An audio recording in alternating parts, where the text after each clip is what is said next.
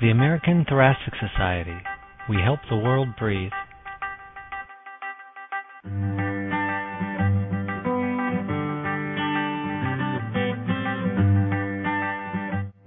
This is Jacob Iasha Sznajder, editor of the American Journal of Respiratory and Critical Care Medicine, welcoming you to the American Thoracic Society's podcast. I would like to introduce our editorial board member, Dr. Nitin Seam, of the section of Pulmonary Critical Care Medicine at the Veterans Affairs Hospital in Washington, D.C. He is an assistant professor of medicine at George Washington University and conducts translational research on biomarkers of inflammation and coagulation in ARDS and sepsis. Welcome, Dr. Seam. Thanks, Yasha. In today's podcast, I will discuss the topic of 24-7 intensivist coverage with Drs. Alan Garland and Jordi Mancebo. Dr. Garland is Associate Professor of Medicine and Community Health Sciences at the University of Manitoba. Dr. Garland and his colleagues conducted a novel 32-week crossover pilot study comparing a standard staffing model to 24-7 intensivist coverage on various stakeholders. This study is entitled 24-Hour Intensivist Presence, a pilot study of effects on ICU patients, families, doctors, and nurses, and is published in the April 1st, 2012 American Journal of Respiratory and Critical Care Medicine. Dr. Mancebo of Hospital de Sant Pau, Barcelona, Spain, is co-author of the editorial accompanying this study. We will start the podcast with a question for Dr. Garland. Dr. Garland, can you describe the rationale for your study? Certainly. In recent years, I would say over the past 10 years, there's been quite a lot of movement, certainly in North America, and I think around the world, to have intensivists remain in the ICU, remain in the hospital around the clock. The rationale for this makes good sense. However, what there isn't is a lot of good data. There's a small amount of data, and that data is generally of relatively weak study designs. So we wanted to try to improve on that and add to this literature. Dr. Mancebo, uh, Dr. Garland alluded to some of the prior studies and there have been several other studies of 24 7 intensivist coverage. Can you describe some of the limitations of these prior studies? Some of the previous studies are limited because uh, either are retrospective or have some problems in uh, their design, especially the before and after uh, design uh, studies, which makes uh, the interpretation uh, of that difficult. So then let's get to some of the details of the study. Dr. Garland, can you please describe the two models of ICU staffing compared in your study? So we compared what we called standard with shift work staffing models. In our institutions, the intensivists do a block of time that's a week long. So the standard staffing model is the historical model here in Winnipeg, and that is that a single intensivist in a single ICU is in charge for a week. That means that they come in during the daytime, they make rounds, and they're there during the course of the day, seven days a week. However, in the standard staffing model, the attending physician, the intensivist, would go home at night and take call by phone from home, talking if they're at one of the academic hospitals with house staff, they would interface generally with the house staff by the phone, and if they were at one of our community ICUs where there are no house staff, they would interface by phone with the nurses, the ICU bedside nurses and they would come back in as they thought fit and necessary or not. That's the standard model.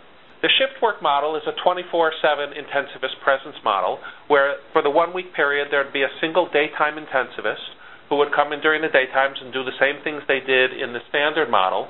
But then at 5:30 in the afternoon, a nighttime intensivist would come in and would take over. There'd be sign out, uh, person to person usually, and that nighttime person would stay overnight until 8 in the morning when the daytime intensivist would come back. Now, I should say, because I think it's relevant here, because there's many ways to implement 24 7 shift work coverage, is that we had two different nighttime people. One would do four nights, one would do three nights. Instead of having a single nighttime person for the whole week, which is how Ogi Gajic did it at uh, the Mayo Clinic. So then I'd follow up, Dr. Garland, because when 24 7 intensivist coverage is discussed, there's a common concern about the need for more staff and then the associated expense required to cover such a model. So in the shift work model you described, there are three people over the course of the week as opposed to the one in the standard staffing. So how did you go about this? Did you have to hire more intensivists to enable 24 7 coverage in the shift work model? Our situation is probably different than in many other centers. Here in Winnipeg, we have a um, system where all of the 11 ICUs in six hospitals in Winnipeg are covered by our group, our group at the University of Manitoba. And we are paid on a weekly stipend, so it's not fee for service exactly, nor is it a salaried employee type of model. So, what we were able to do is that the province agreed to pay for an extra slot to make this happen. So instead of uh, having in the two ICUs where we did this, we would have generally two people in the standard model, one at each, two slots, call it that. In the shift work model, we had three slots because while one ICU was doing the standard model, the other one was doing the shift work model. So we pretty much moved that other slot back and forth. So although we didn't have to hire more bodies, it did cost more money. And I agree that this is a very legitimate concern about the cost to society of this kind of intervention and highlights one of the important aspects of why we need to know whether this is beneficial or not and to whom. So, Dr. Garland, could you please explain the design of your study and mention what the primary endpoint evaluated and how it was measured? This was a 32 week study done in two intensive care units. One of them was a teaching medical ICU with house staff and ICU fellows.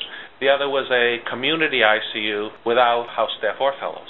It was a 32 week alternating study design where, in four eight week blocks, we alternated in each ICU on, off, on, off between the standard model and the shift work model. That was the basic design. The important and novel features of this study, I think, are First, that it was a programmed intervention, not a, retrospective observational study of a pre post change that we just happened to do. Second, the alternating crossover design was important because it obviates the concerns, the very serious concerns, of the previous literature, which were all pre post studies, which really amounts to historical controls. And third, as I mentioned, we did this not only in an academic ICU, but also in a community ICU. That's important because it may not be one size fits all. The answer may be different in different kinds of units that vary in different ways. So then, Dr. Garland, what were your study findings? The primary endpoint, this study was meant to be a pilot study. The primary endpoint was an intensivist endpoint. It was job burnout. We used the emotional exhaustion subscale of the standard Maslach burnout inventory, assessed by giving questionnaires at the end of each week to the uh, intensivist in each of the two participating ICUs.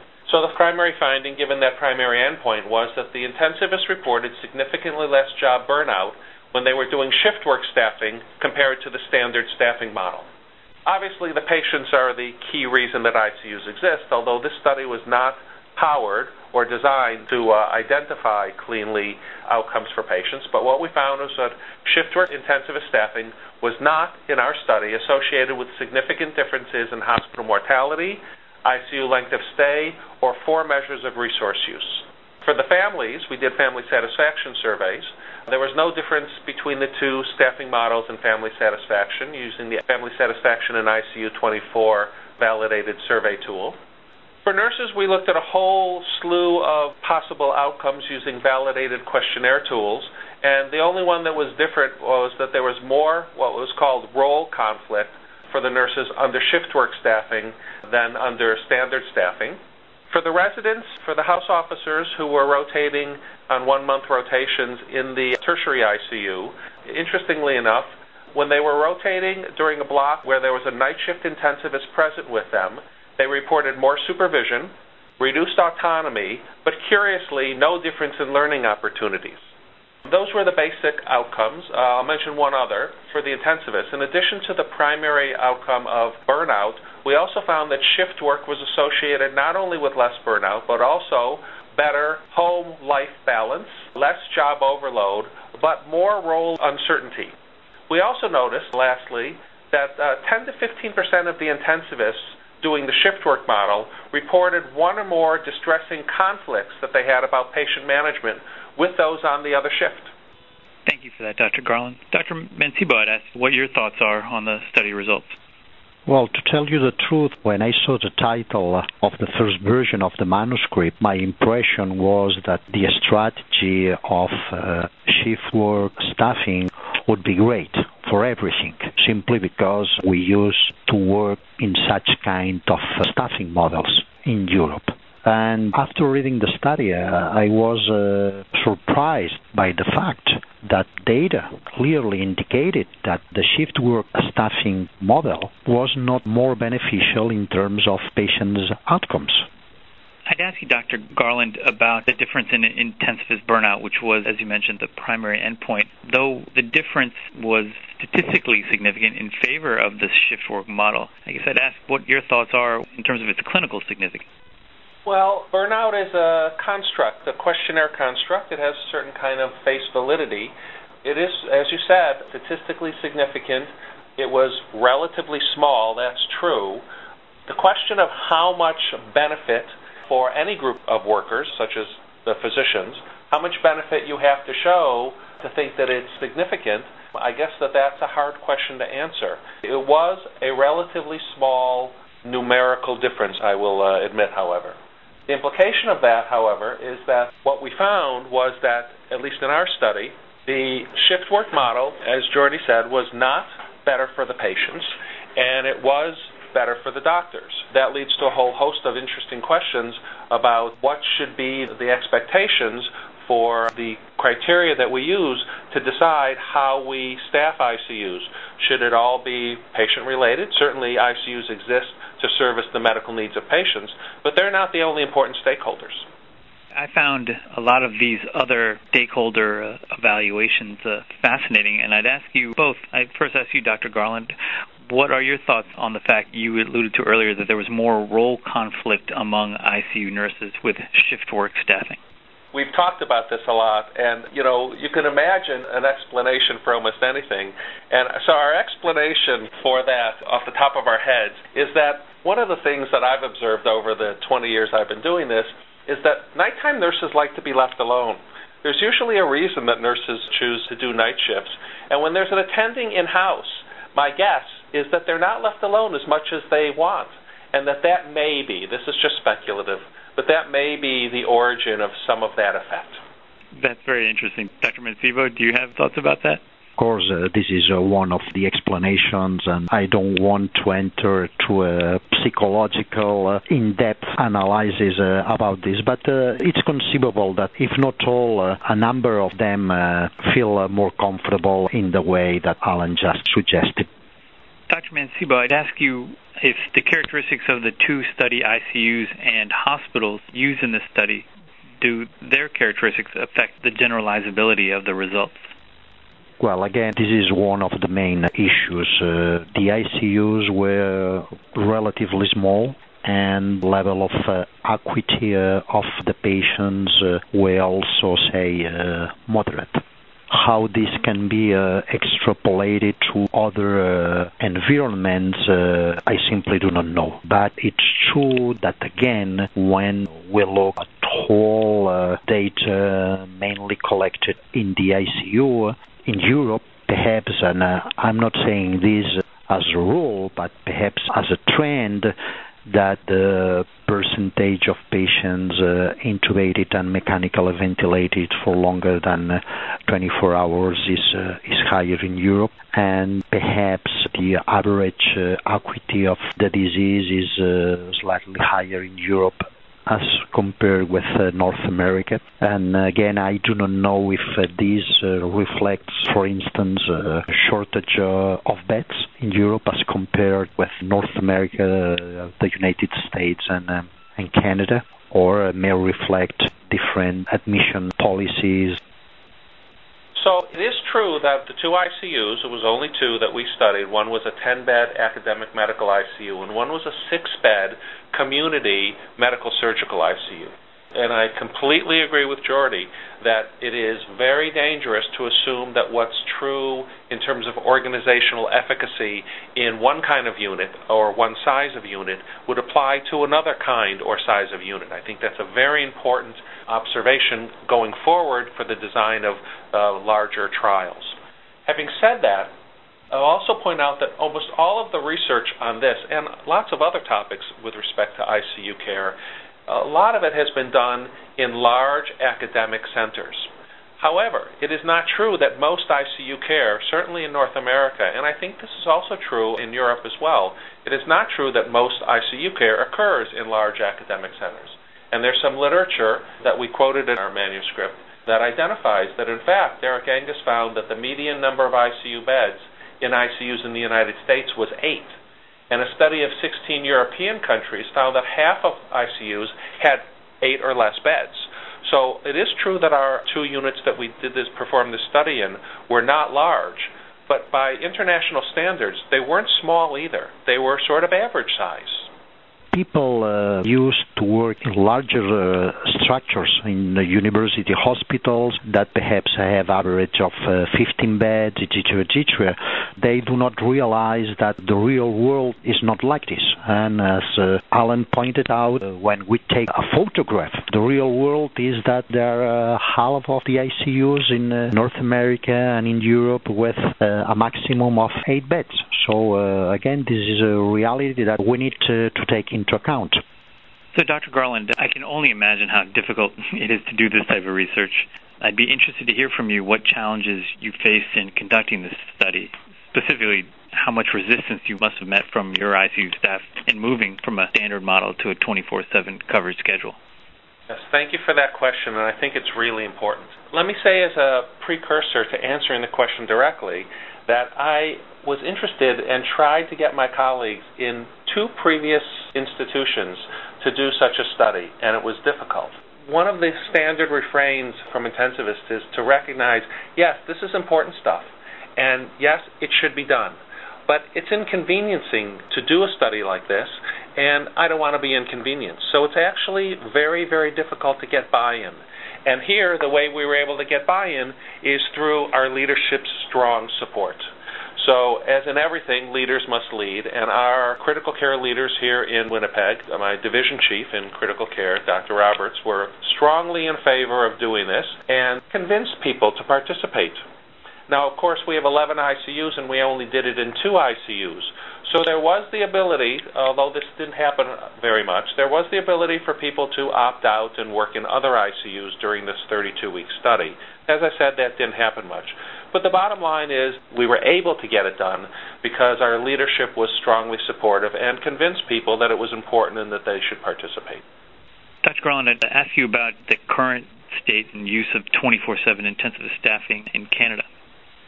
We are in the process of finishing up a study, a survey, a telephone survey of all adult ICUs in Canada, of which there's about 400 and some.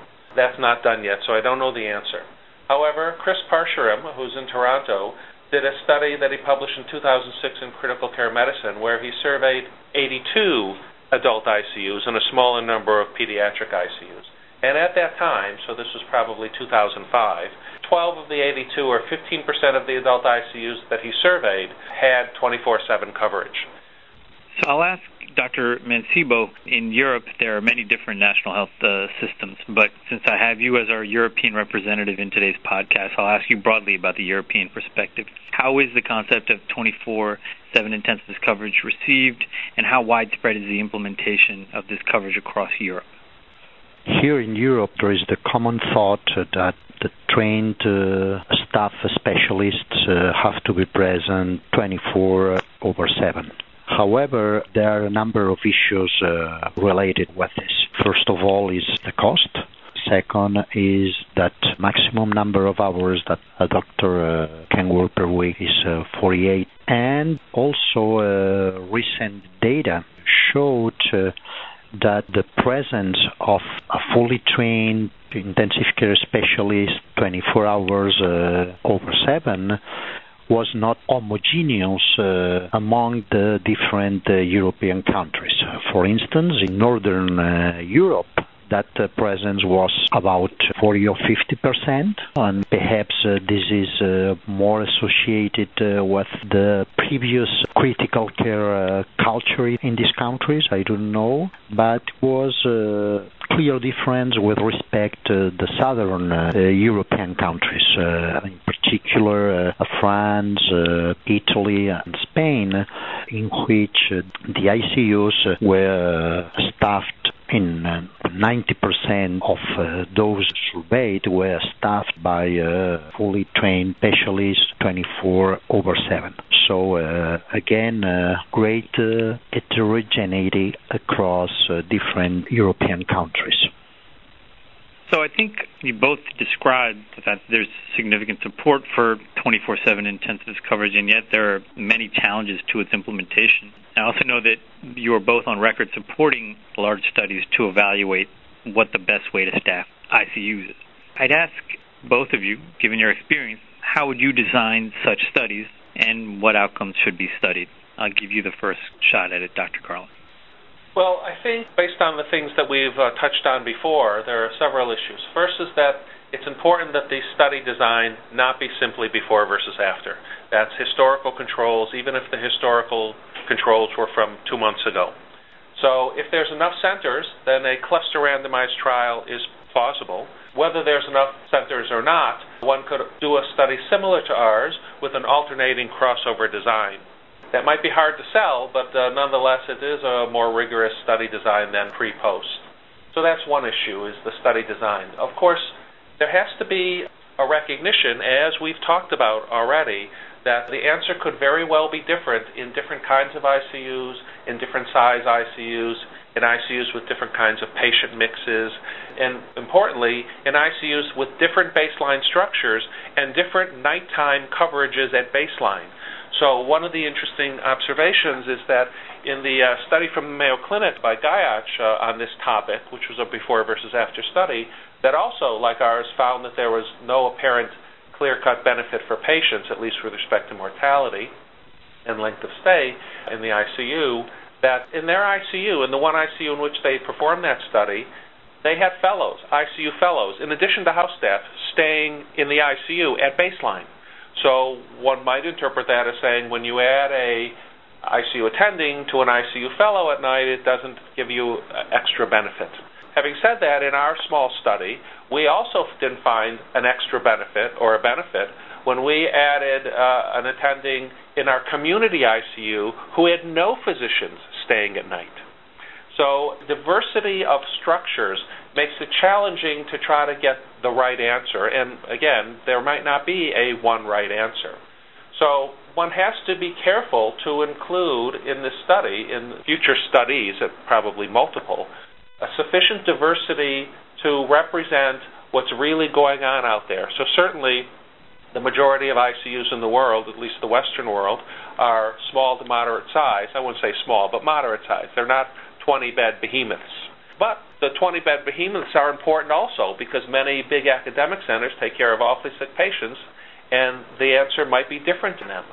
So, study design is important, study diversity is important. Oh, and the last issue I want to make is that we have to be thoughtful about looking at a range of outcomes for a range of stakeholders that goes beyond just looking at uh, short term patient outcomes. And Dr. Mancebo, I'd ask for your thoughts of course, a very rigorous and a straightforward design mentioned by uh, Alan, uh, and that would be an alternating crossover uh, design. And again, uh, what would be uh, interesting, taking into account many other uh, aspects which I will comment later. Another alternative, perhaps, could be to compare similar centers not uh, identical because this is impossible, but uh, uh, similar centers in terms of number of beds, in terms of case mix, for instance.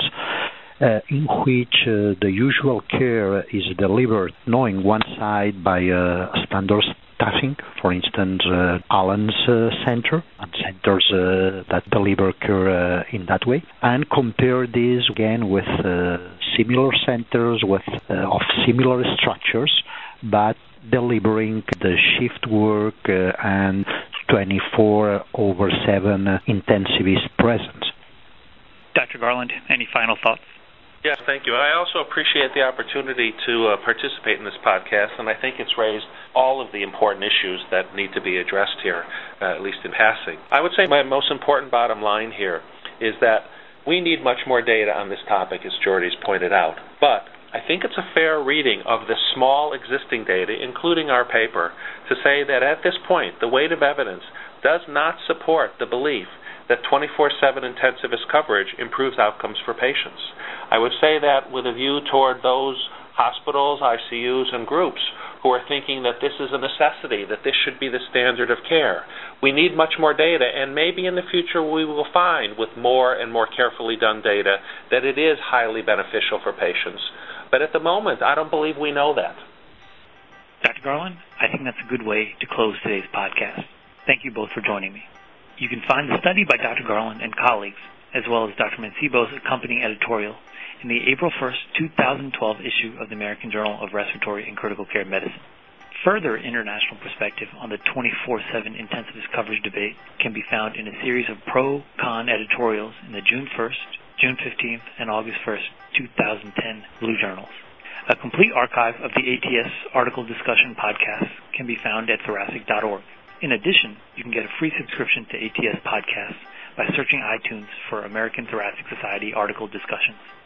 I'm Nitin Seam for the American Thoracic Society.